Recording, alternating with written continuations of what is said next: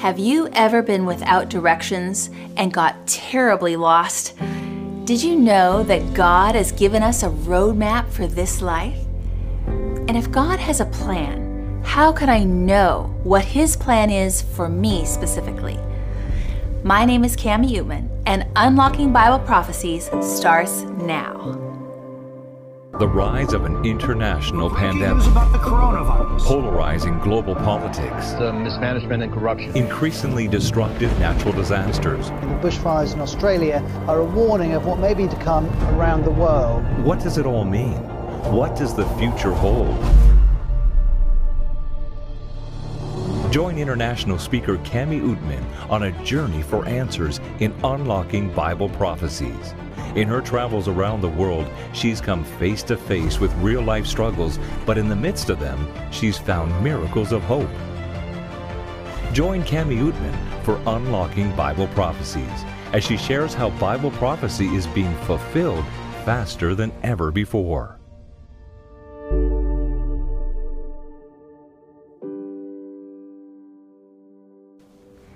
It's difficult to believe that tonight is our final night together of unlocking Bible prophecies.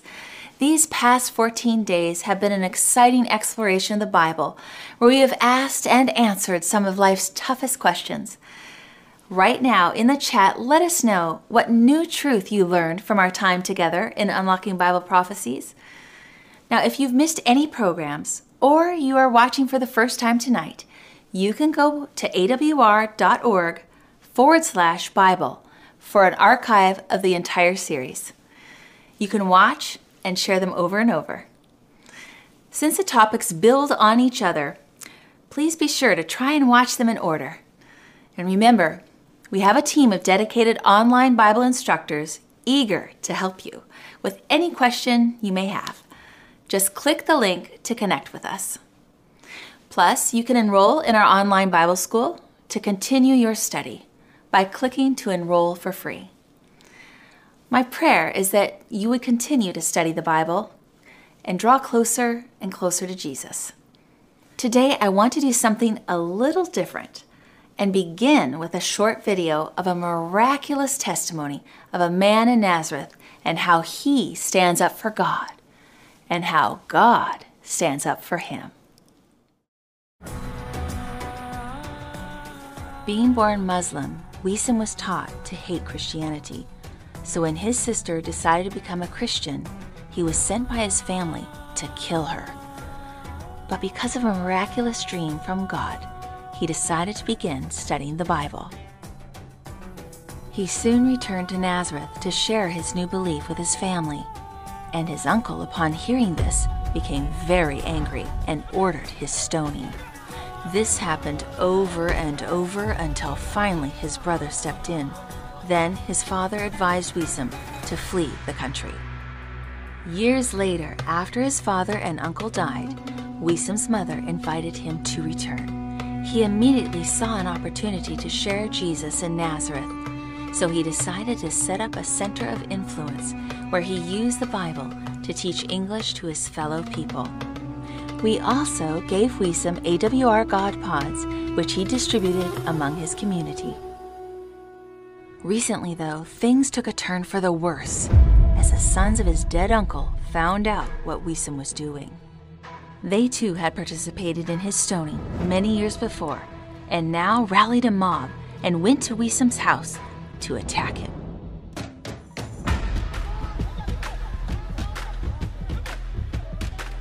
Wiesem's wife Audrey heard the commotion downstairs and rushed out to see what was happening. She knew right away that Wiesem was in serious trouble and fell on her knees and began to pray. Wiesem's brothers rushed to protect him when he was hit with a metal rod, but then his own cousin pulled out his knife and stabbed Wiesem. But to his astonishment, the knife bent, leaving him unharmed. Wiesem's brother then picked up the bent knife and said, Try again to kill the man of God. As the mob retreated, they threatened, You will not know where or when, but we will kill you. Several months later, Wiesem received a shocking phone call that these same two cousins had been killed while riding their motorcycle. It just reminds me that if God is for us, who can be against us? This miraculous event agitated the Muslim community so much that Wiesem knew it was the perfect time to use AWR's cell phone evangelism. He immediately sought out someone to translate the sermons into Arabic.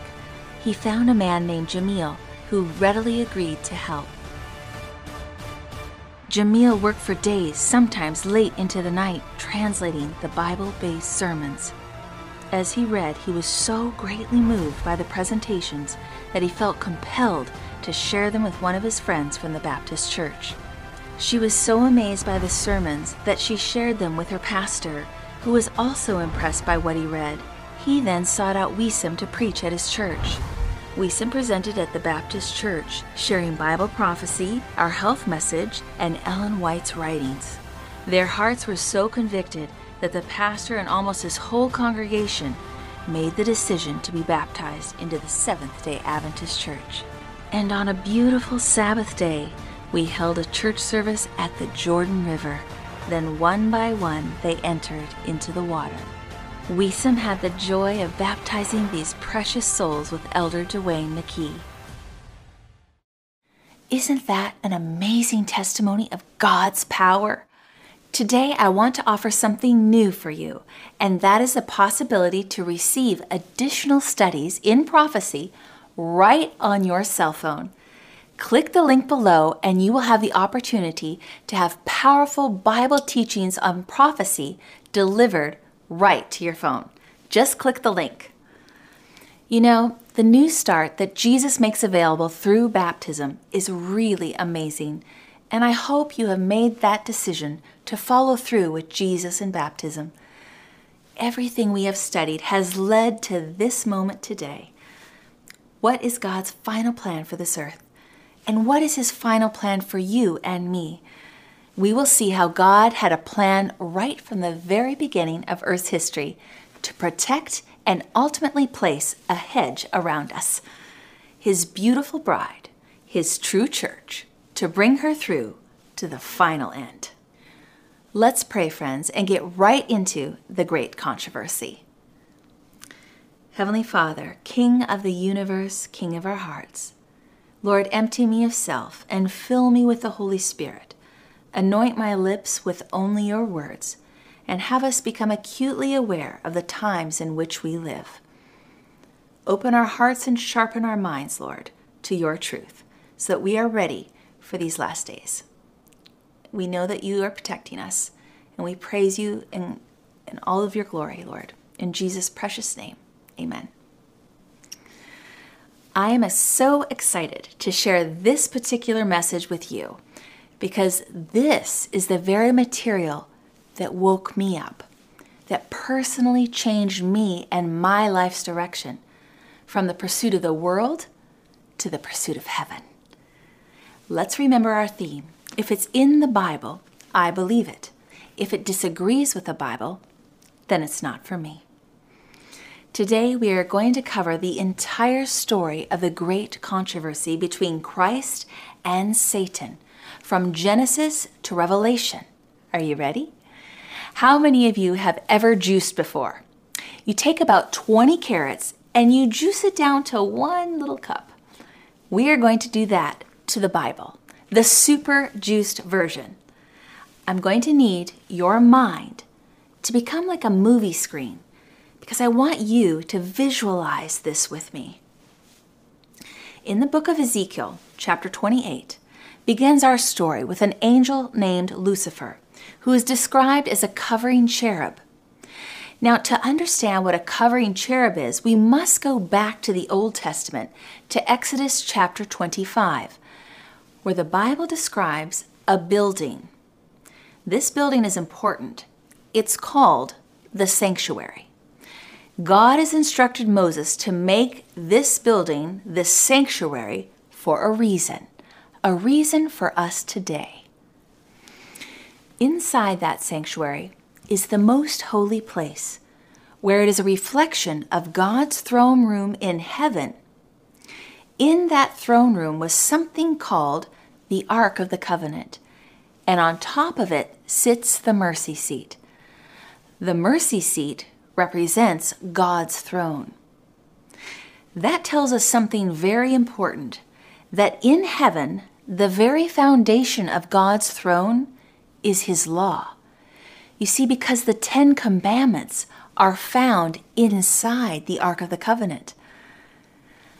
The Bible says that on either side of the ark were two angels that were called covering angels.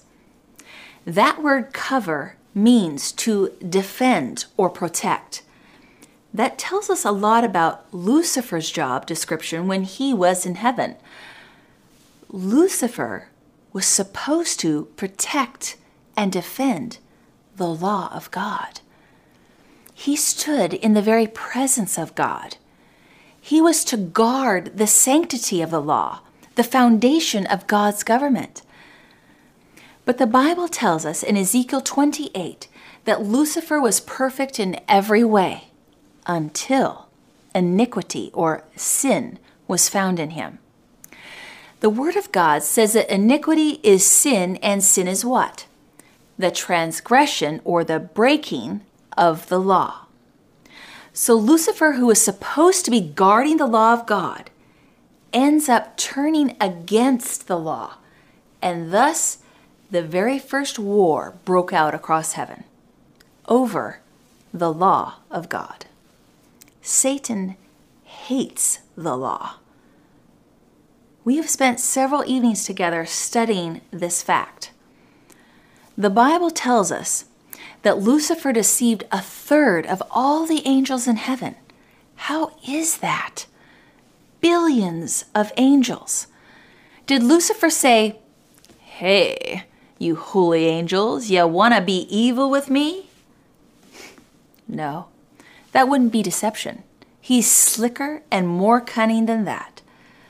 The book of Isaiah, chapter 14, tells us that Lucifer proclaimed, I will be like the Most High. To be like the Most High means to be righteous or right doing, as God is, and holy like He is. Lucifer, he's actually saying, I can be holy like God without some law telling me how to do it. Have you ever heard that argument before? That we don't need the law in order to be like God? Friends, that is an argument of self righteousness, thinking we can do all things without God. And that is what deceived a third of the angels of heaven. I hope you are following me in your mind's movie so far because this epic story is how our world began and shows the reason why our planet is in such turmoil. But this state is temporary as God has a masterful plan to save you and me. Next, the Bible tells me that Lucifer and his angels were cast out of heaven. Why is that? Why is it that Lucifer was not immediately judged? Have you ever questioned that? Have you ever asked yourself, why not then? The answer is simple, yet profound. Deuteronomy 19, verses 15 to 19, lays out a principle given to Moses and the children of Israel that whenever a controversy arose between two parties, there had to be a third party to discern between the two. That's only fair, right? Now let's take that very same principle back to our story in heaven. When Lucifer and his angels rebelled, how many sides are there in heaven? Two opposing sides. You have God and his holy angels, and you have Lucifer and his deceived angels. It is as though there is a stalemate. The devil is accusing God for and for God to sit over judgment of the devil at that point in time would have seemed unfair because the accused, God, would have also been the judge. In Ezekiel 28, verse 17, God casts out Lucifer, saying, I am going to lay you before the kings, that you that they may behold you. This term appears to be some kind of judgment, And you can picture Satan wondering, Yeah, who are you going to get to judge me, God? Don't you realize that all of heaven is polarized into two sides? Here's the question Who would be the jury, that third party that God would use to judge Lucifer? Remember a few nights ago we studied about the millennium and judgment? It is the saved who are going over the books in heaven at this time that are the jury. Listen, there are three things that we need to know about jury selection. Number one, when a jury is selected, they like to choose people who have little or no firsthand knowledge of the crime, right? Guess what? Where was humanity when Lucifer rebelled? At this point, the human race had not even been created yet. So far, we humans qualify to be on that jury. Let's look at the second requirement to be a jury member. A juror must be a law abiding citizen. Hmm. We know that Adam and Eve were created with the law of God written upon their hearts. So humans again qualify to be jury members. And number three, a juror must be able to discern between right and wrong and must not be swayed by public opinion. 1 Corinthians 6, verses 2 and 3 says, Know ye not that we shall judge angels? We are the kings that God created, partially to serve as jurors. So men and women qualify on all three points to serve on this jury. So Lucifer sees this creation of man and wonders, are these the ones that are to judge me? We'll see about that. Now let's think about this. When Satan finds out from God that someday he will be judged by the human race, what does he do next? Hmm he seeks to bribe or sway us, the jury members, over to his side, his way of thinking and rebelling. He begins his lies in Eden at the tree. He had to con or convince humans to follow his instructions and not God's.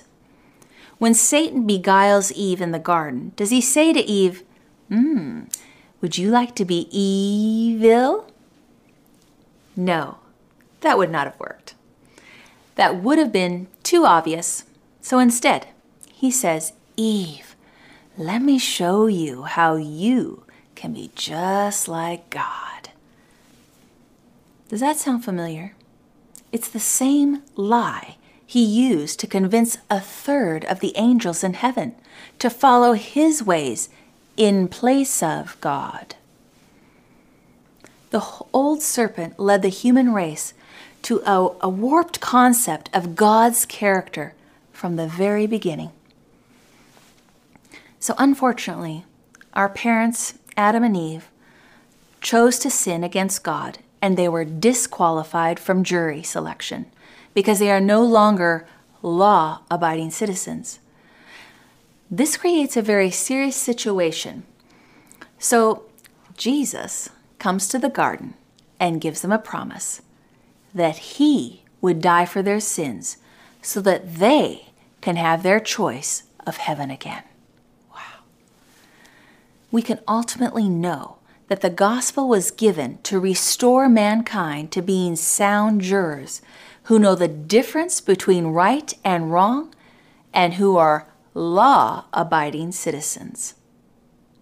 I am so grateful to God for making a way for you and me to be reinstated so that we can return to the Garden of Paradise someday soon.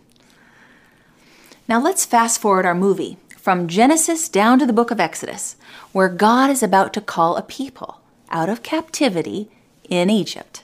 Who are they? Yes, the Israelites. Now, listen, when Lucifer rebelled against God in heaven, he did not like God's way. Do you know what Psalm 77, verse 13 says? It reads, Your way, O God, is in the sanctuary. Who is so great a God as our God? So when Lucifer rebelled against God's sanctuary in heaven, he was really rebelling against God's way. God next calls on the children of Israel. He's getting ready to use them as his people who are to bring the message of salvation to the whole world. God gives the Israelites something special. Let's call it the blueprint or God's GPS the gospel plan of salvation. God knew we would need a map, His GPS.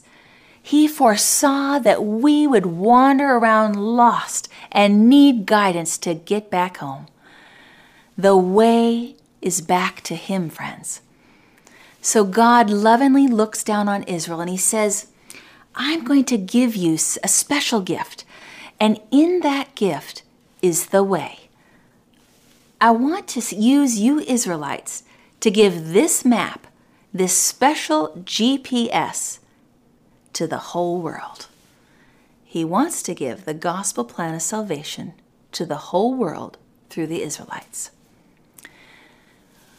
We can begin to understand and imagine how Satan must have felt rage once he saw a replica of God's throne room in heaven, God's sanctuary, being built by the Israelites down here on earth in the wilderness.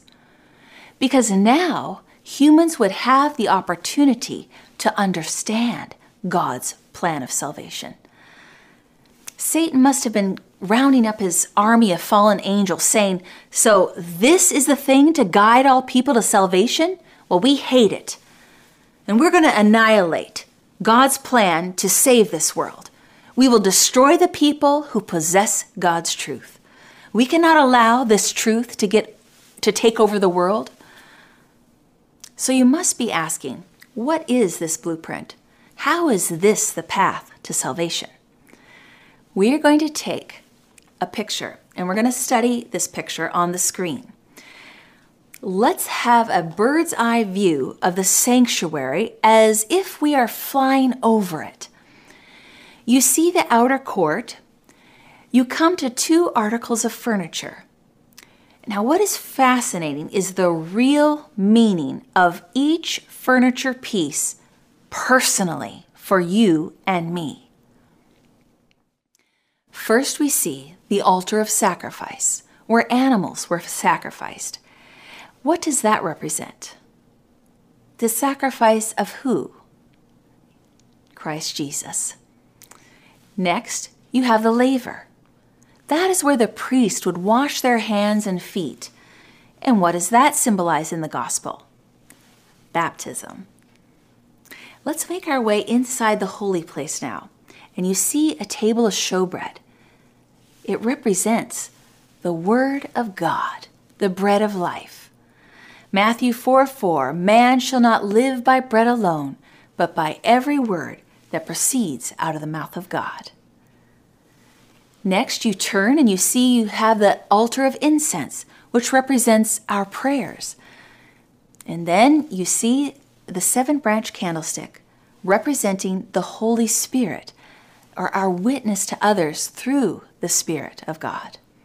Friends, you see, you are the light of the world. A city that is set on a hill cannot be hidden. We must shine brightly for Jesus. It is all about your witness, friends.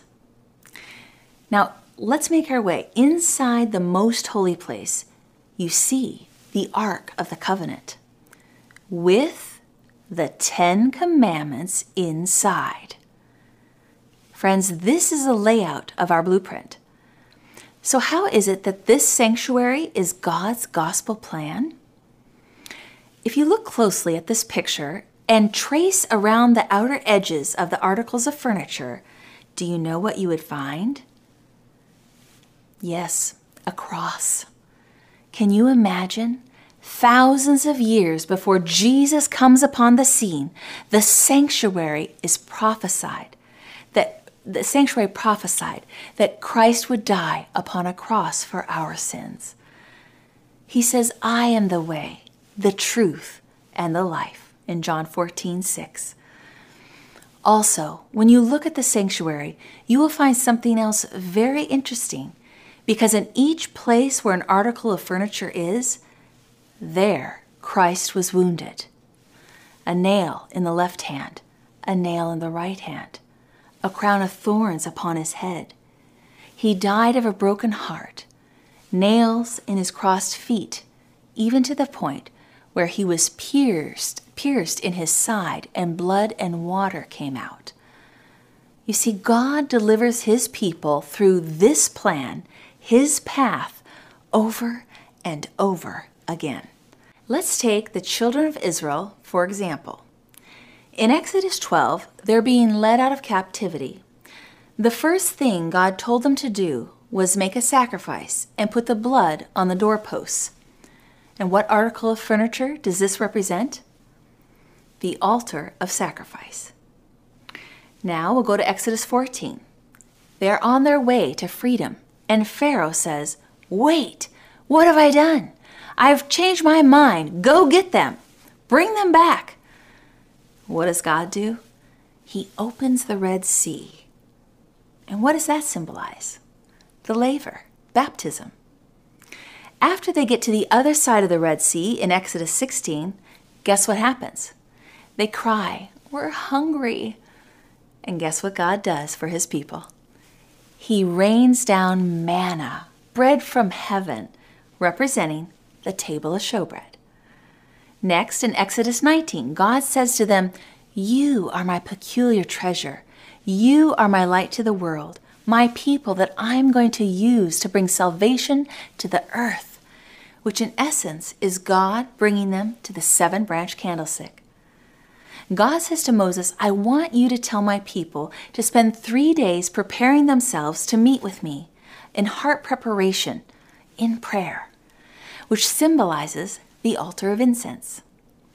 Why should they prepare their hearts? Because what happens in Exodus 20? That's right, God comes down and speaks the Ten Commandments. Now let's look at the life of Jesus and how it matches the pattern of the sanctuary. Jesus is born in a manger among animals. You might say he was born on the altar of sacrifice. He was baptized at the age of 30. That's the laver. He is then led up into the wilderness where he is tempted by Satan. And that first temptation is for him to turn the stone stones into bread. The second temptation throw yourself down from this cliff and offer up a presumptuous prayer to God. Third temptation I know you came for your people, your seven branch candlestick. Bow down, and I'll give you your people. But Jesus refuses Satan, and Jesus overcomes all three temptations and goes on to preach the law combined with mercy. Or how about this? The same pattern. Let's look at the New Testament books. Matthew, Mark, Luke, and John all deal with the sacrifice of Christ. The next book, which is Acts, is about baptism of the Holy Spirit. That's the laver. Making our way through the sanctuary, we see also then the next book of Romans through Jude, all talk about the importance of Bible study, prayer, and witnessing. And then Revelation brings us into the very throne room of God, the most holy place. Friends, we ought to know this blueprint. It's the plan of salvation. So now I know that when I want to be saved, there is a process. Romans 10, verse 9 says, I must first accept who? Christ. And if I genuinely fall in love with Christ as my personal Lord and Savior, I will then be what? Baptized. Now, do we stop here? Is there more to God's path beyond baptism? Yes, there is. Next, if I'm genuinely baptized and I'm following Christ, I will then want to study and claim God's word. I will pray to God to deepen our relationship, and I will witness to others about His good love. While on God's pathway to salvation, guess where you are ultimately led to? That's right.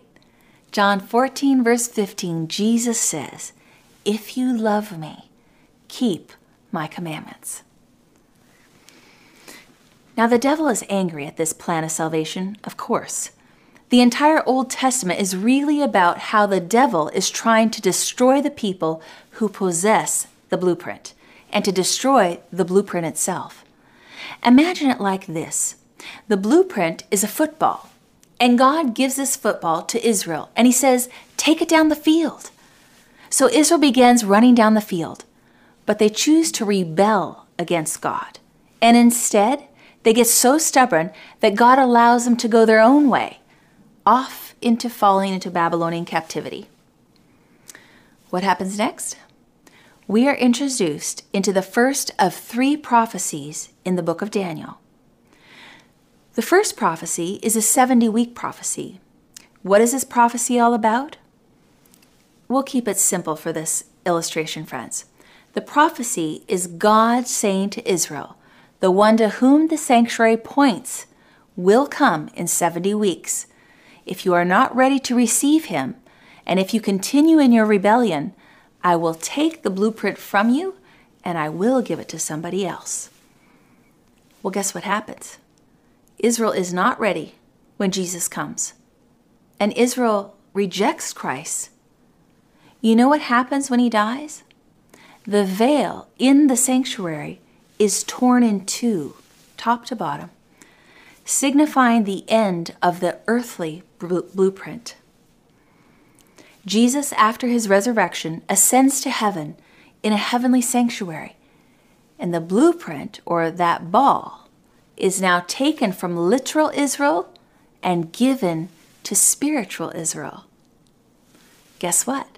We've just gone through the entire Old Testament for this evening. Whew, halfway. God gives Israel the gift of tongues so that they can take the message of a heavenly sanctuary and a heavenly high priest into all the world. Off spiritual Israel goes down the field. Nothing can stop them. And Satan says, Hmm, I must block these guys, these incessant Christians. So what does Satan do? First, he raises up literal Israel to attack spiritual Israel. And then he raises up literal Rome to attack spiritual Israel.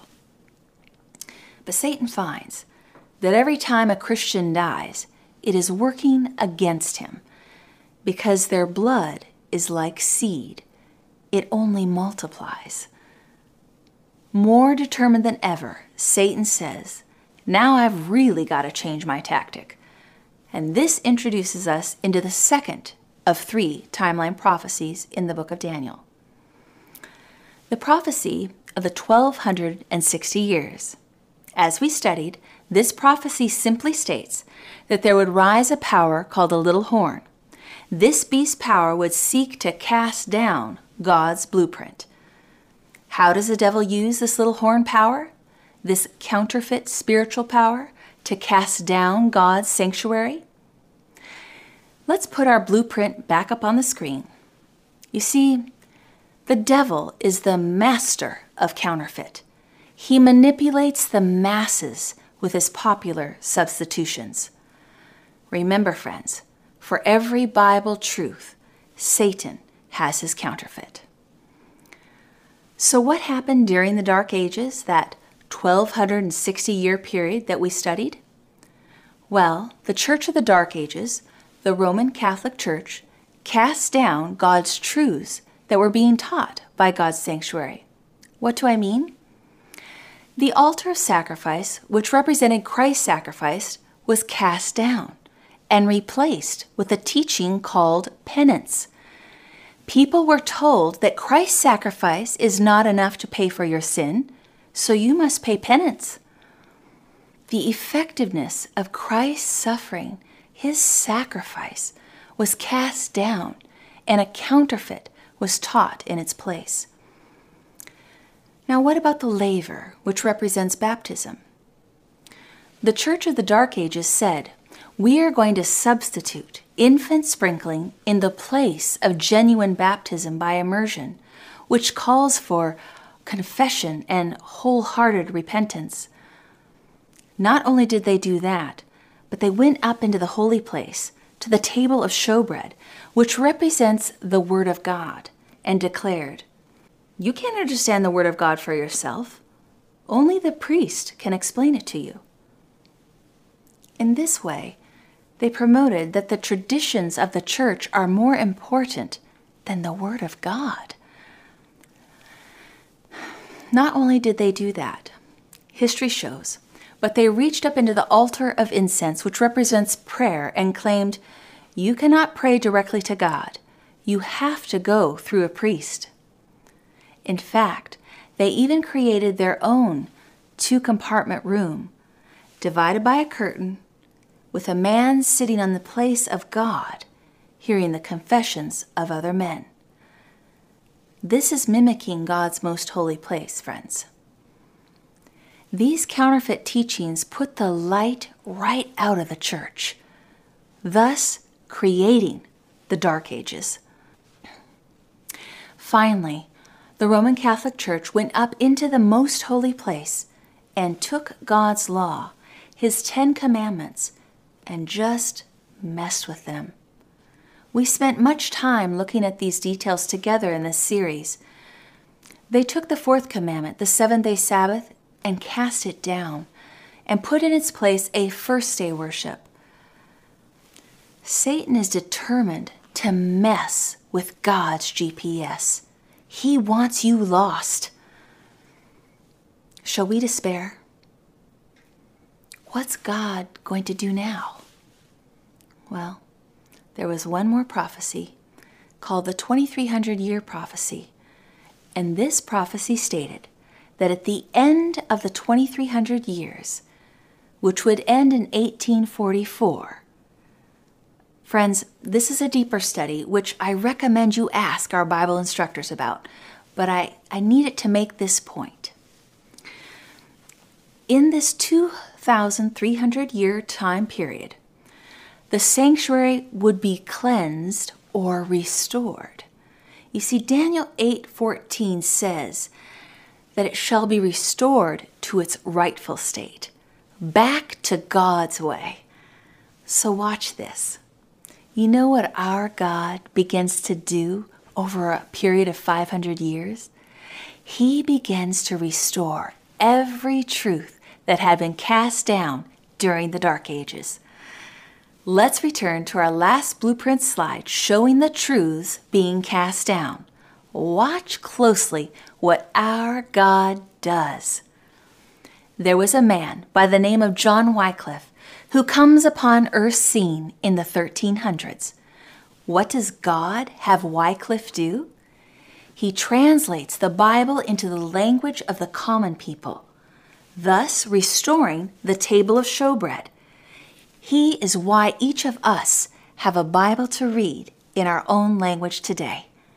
Friends, if I was living in the 1300s, I would have been following John Wycliffe all around. Now, in the 1400s, a man by the name of Martin Luther is born. What a man of God! Martin Luther begins the Protestant Reformation in the 1500s, and through him, God restores the truth that it is Christ Jesus' sacrifice on the cross that pays for our sins, not penance. So if I was living in that time, I know I would have been a Lutheran. Praise God for the Lutheran movement. Amen? In the 1500s, a man named John Calvin comes upon the scene, the founder of the Presbyterian movement. John Calvin had a special burden for prayer. He said, we can go directly to the throne of God for ourselves.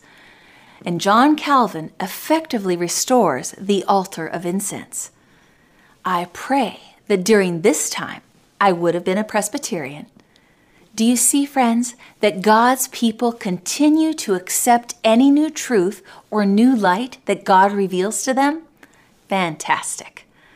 In the 1600s, there was a man named John Smith who, upon studying his Bible, he said, Wait a minute. You can't baptize by infant sprinkling. The Bible clearly says you have to be fully submerged, confess, and repent of your sins before you are baptized. This effectively restored the laver. He became a founder of the Baptist movement.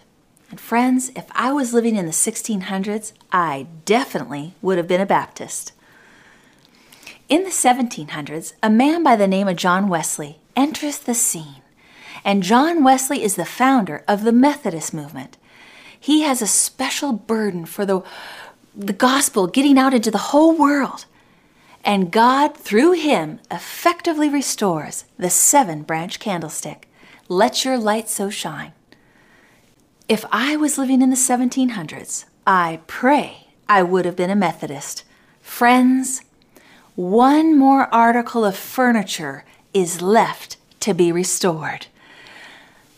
Hmm, what movement would God call upon the scene in the 1800s to restore the final piece of missing truth? What movement restores the Ark of the Covenant? Seventh day Adventism restores the Ten Commandments found inside the Ark of the Covenant, including the fourth commandment remember the Sabbath day to keep it holy. God's chosen day. His Sabbath is our seal. We study this, friends. It's His mark on you to be saved. We saw that in the presentation, the authentic seal. God has called you for such a time as this. He wants you to know His Bible truth. We are told in the Bible in Revelation 7 that we must have the seal of the living God to make it through the end time. We must be sealed for heaven, friends. We studied how the first angel in Revelation 14 takes the gospel into the whole world this gospel could not have been preached during the Dark Ages because God's truths had been taken away and cast down, taken away from the people. By 1844, all articles of truth had been restored by God. So, who are the Seventh day Adventists?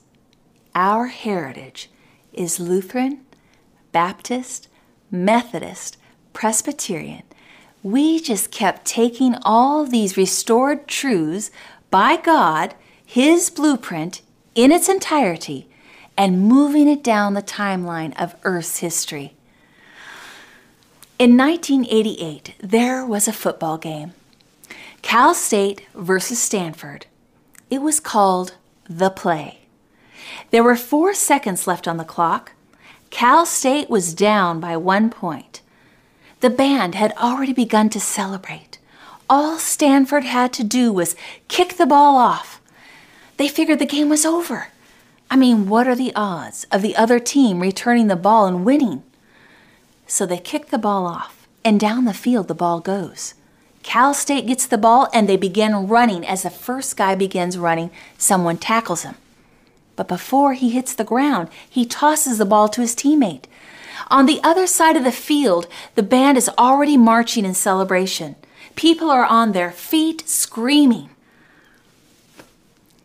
The second guy gets the ball and begins running. The commentators are getting excited and they're raising their voices because the second guy gets tackled, but before he hits the ground, he passes the ball off. The third guy, the same thing. The fourth guy, the same thing. The fifth guy, the same thing. The sixth guy catches the ball, everybody's screaming and are on their feet, and that sixth guy runs into the end zone. Listen to me, friends. The devil's band is on the field right now. They think the game is over. They think that we commandment keeping Christians, those that believe the Bible fully, Seventh day Adventists are a beaten people. Friends, God wants us to finish the game. Let's wrap it up and go home. There is no time left on the clock. 1844 was the last time prophecy in the Bible. Friends, study that out for yourself. In my mind, I see the angels on their feet or on their wings. They're cheering for us, come on, take it into the end time, the end zone. And off God's people go down the field. The first angel's message, the second angel's message, the third angel's message. It's all there, friends. The third angel's message is nothing more than the message of Noah. Get into the ark. Bible truth. Get into the ark before it's too late. Why? Because a seal of God is found inside the ark. The Bible says those who are outside the ark will be marked for death. We read in Revelation 15 and 16 that the angels with the seven last plagues are seen coming out of the most holy place. Why? Because those who receive the plagues are those who ignored and rejected what is found inside the most holy place. Our message is to get into the ark. For those who choose to get into the ark and receive God's seal, do we need to fear the impending seven last plagues? Hmm. As always, Scripture has our answer. Psalms 91, a favorite chapter of mine. Verse 1 He who dwells in the secret place of the Most High shall abide under the shadow of the Almighty. This is a promise of protection, friends. Claim it. Verse 10 no evil shall befall you, nor shall any plague come nigh or near your dwelling. Not one plague. Just like the Israelites. Do you believe God's promises? Our God, throughout all of earth's history, has kept his every promise to us. He is so ready to have his character vindicated. He promises that your bread and water will be sure. I trust him. In Isaiah 43 1 and 5, God says, Fear not, for I have redeemed you. I have called you by your name. You are mine. Fear not, for I am with you. Let's put that to memory, friends, because we are going to need it, probably sooner than we think. Someday, the only treasure that you may own, it's the only possession that no one can take from you, is what you have stored in your mind. May it be of saving value. So, hallelujah. Jesus comes. He cracks the sky. The Bible is so clear that every eye shall see him coming. We've studied how the righteous dead in their graves are raised to meet him in the air. This is no secret, friends. Everyone sees it happening. Don't be fooled. We then studied how the righteous go to heaven for the millennium or jury duty. When the books were opened back in 1844, it was simply this. In Revelation 12:10, we see Satan was accusing God's people. And the reason God opened the books is not to try and condemn you or me, but to prove Satan a liar. So when Satan threatens, well, but he did this, or but she did that, God affirms. Heaven's book records they repented of them all.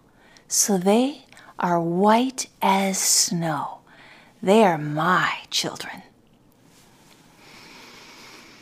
The books contain key evidence to save you, not to destroy you. Now, when the judgment begins at the millennium, the righteous get to see the books and they too join the chorus of angels. Just and true are thy ways, O God. You judge righteously. And at the end of the millennium, God comes down from heaven and resurrects the wicked dead on earth, as we studied. And at that time, this planet will turn into the biggest movie theater the world has ever seen. We are told in panoramic view, everyone will watch this movie. It's Earth's final movie. Now, this is reality TV. This is no make believe. I don't want the lost, the wicked pointing at me and saying, You saw this movie and you didn't tell me about it? You told me about the latest Hollywood blockbuster, but you didn't tell me about the movie, the story that counted? The great controversy? Now comes the time when God must destroy the wicked. But understand the reason God uses fire. It's not because he's mad, but because he is love. You see, God is described as consuming fire in Hebrews 12:29. And the Song of Solomon tells us that consuming love burns like a fire. Have you ever been in love before? You felt that fire? That's what God is like. He is fire. 2 Kings 6:17 describes his chariots are of fire. His city's a city of fire. His throne is a throne of fire. And he wants us to be able to dwell in that fire and not be consumed. Friends, do you want to get to the very presence of God? You better be fireproof. Just like when God showed Moses the burning bush, how is it this bush burns but is not consumed? God was trying to show Moses this is my ideal for humanity. He wants us to be able to stand in His presence like Shadrach, Meshach, and Abednego, who were thrown in that fire and were not consumed. Listen to me. It's the righteous that burn forever with the glory of God. The wicked are not fireproof, and they burn up, fully consumed. God will not allow them into heaven because heaven would be hell for them. Do you see how the devil flips it? In terrific majesty, God, with those great big arms, stretches out and embraces the wicked one last time. All the wicked in one giant hug. And in that embrace, the wicked feel the love that they have rejected. It is then that every knee will bow down, and all will declare, Just and true are thy ways, O God. There is a unanimous decision to destroy the wicked. And then God renews planet Earth to his original plan, a perfect garden paradise. And the Bible says in Isaiah 66 23, from Sabbath to Sabbath, all flesh shall come to worship before me. You see, friends, we'll be keeping the Sabbath in heaven for eternity. This is Earth's final movie, friends. God has called you for such a time as this. Stop sitting on the fence. Satan wants you to believe your doubts and doubt your beliefs. No matter what you have done, Jesus has more than enough mercy to cover you. Jesus will finish what he started in you long ago as a child. Just ask him. All he needs is permission, and he will come in to fill your life. Our God is able, he is more than capable to keep his every promise. I wish I could better describe him to you because he's indescribable, even incomprehensible. He's invincible and he's irresistible. And when you fall in love with him, you cannot get him out of your mind, and he will never let go of your hand. You can't outlive him, and you cannot live without him. Death couldn't handle him, and the grave couldn't hold them. The tomb is empty, friends. Our Redeemer lives, and he wants you with him forever. Let's pray. Heavenly Father, King of the universe, I pray that each of us stand firmly in your truth, that we remain alert to the snares of Satan, that we claim your promises of protection and provision during these last days. You are mighty and merciful, and you keep protecting and providing when we don't deserve it. You see us as your diamonds in the rough, and you make us shine like new. Praise you, Jesus. You are the King of Kings.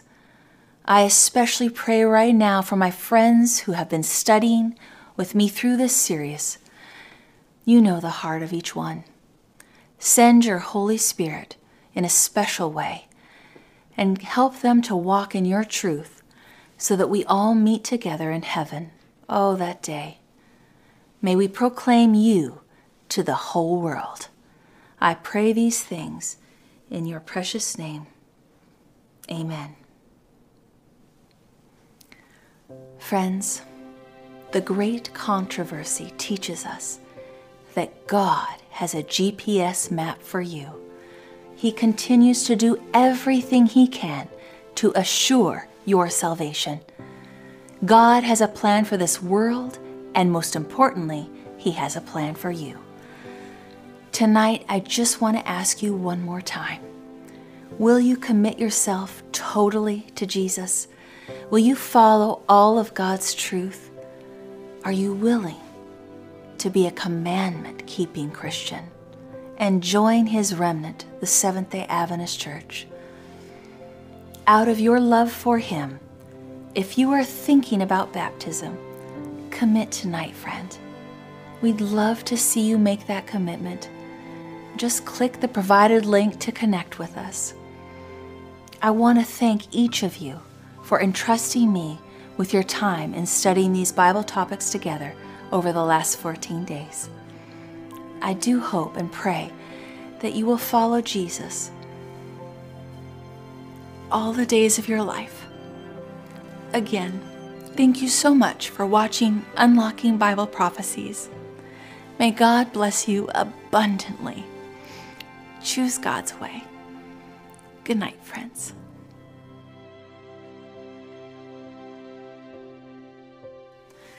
Dear friends, it has been my privilege over the past 14 days to share with you some of the greatest prophecies in the Bible, but it is important for me that your spiritual journey continues to grow.